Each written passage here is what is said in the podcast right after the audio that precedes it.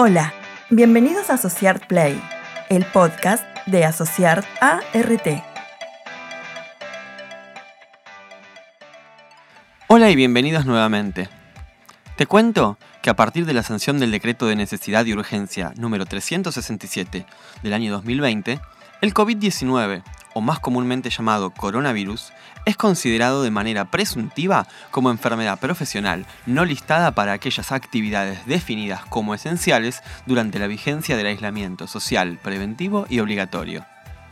Para los trabajadores de la salud, la presunción del COVID-19 como enfermedad profesional no listada rige hasta los 60 días posteriores a la finalización de la emergencia pública sanitaria.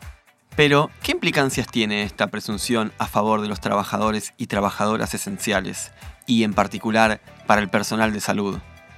Que todo trabajador o trabajadora que se encuentre desempeñando una actividad esencial y que por consecuencia de su trabajo contraiga el virus durante el aislamiento social preventivo y obligatorio, tiene derecho a recibir las prestaciones de la ley de riesgos del trabajo de parte de su ART. ¿Y cómo son los pasos a seguir en caso de contagio de COVID-19 en el desempeño de actividades esenciales durante la dispensa del aislamiento? Para acceder a estas prestaciones, la denuncia debe ser realizada por los canales habituales, acompañando a la misma la siguiente documentación. 1. Diagnóstico positivo para COVID-19 emitido por entidad y profesional habilitados. 2. Descripción del puesto de trabajo, funciones, actividades desarrolladas y jornadas trabajadas durante la dispensa del aislamiento social, preventivo y obligatorio. 3. Constancia de dispensa otorgada por el empleador certificando la afectación laboral al desempeño de actividades esenciales de parte del trabajador. Es importante destacar que la documentación mencionada es de carácter indispensable para poder dar curso a la denuncia. ¿Por qué motivo? Porque estos documentos confirman el diagnóstico de la enfermedad y tienen por fin acreditar que el contagio guarda relación con las tareas esenciales desempeñadas por el trabajador o trabajadora durante la dispensa del aislamiento. Una vez concluido el periodo de incapacidad laboral temporaria o ILT, el trabajador, la trabajadora o sus derechohabientes deberán iniciar el trámite de determinación del carácter profesional del COVID-19 ante la Comisión Médica Jurisdiccional correspondiente al domicilio del paciente o bien a través de la MEB.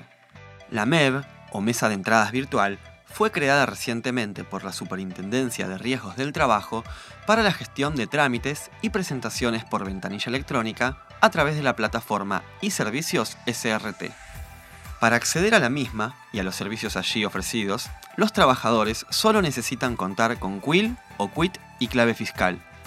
Si el trabajador o trabajadora no dispusiera de clave fiscal, podrá realizar igualmente la presentación mediante el sistema de trámites a distancia. Para mayor información en relación a las plataformas virtuales a través de las cuales se puede iniciar el trámite de reconocimiento de enfermedad profesional del COVID-19, puedes acceder al sitio web www.argentina.gov.ar.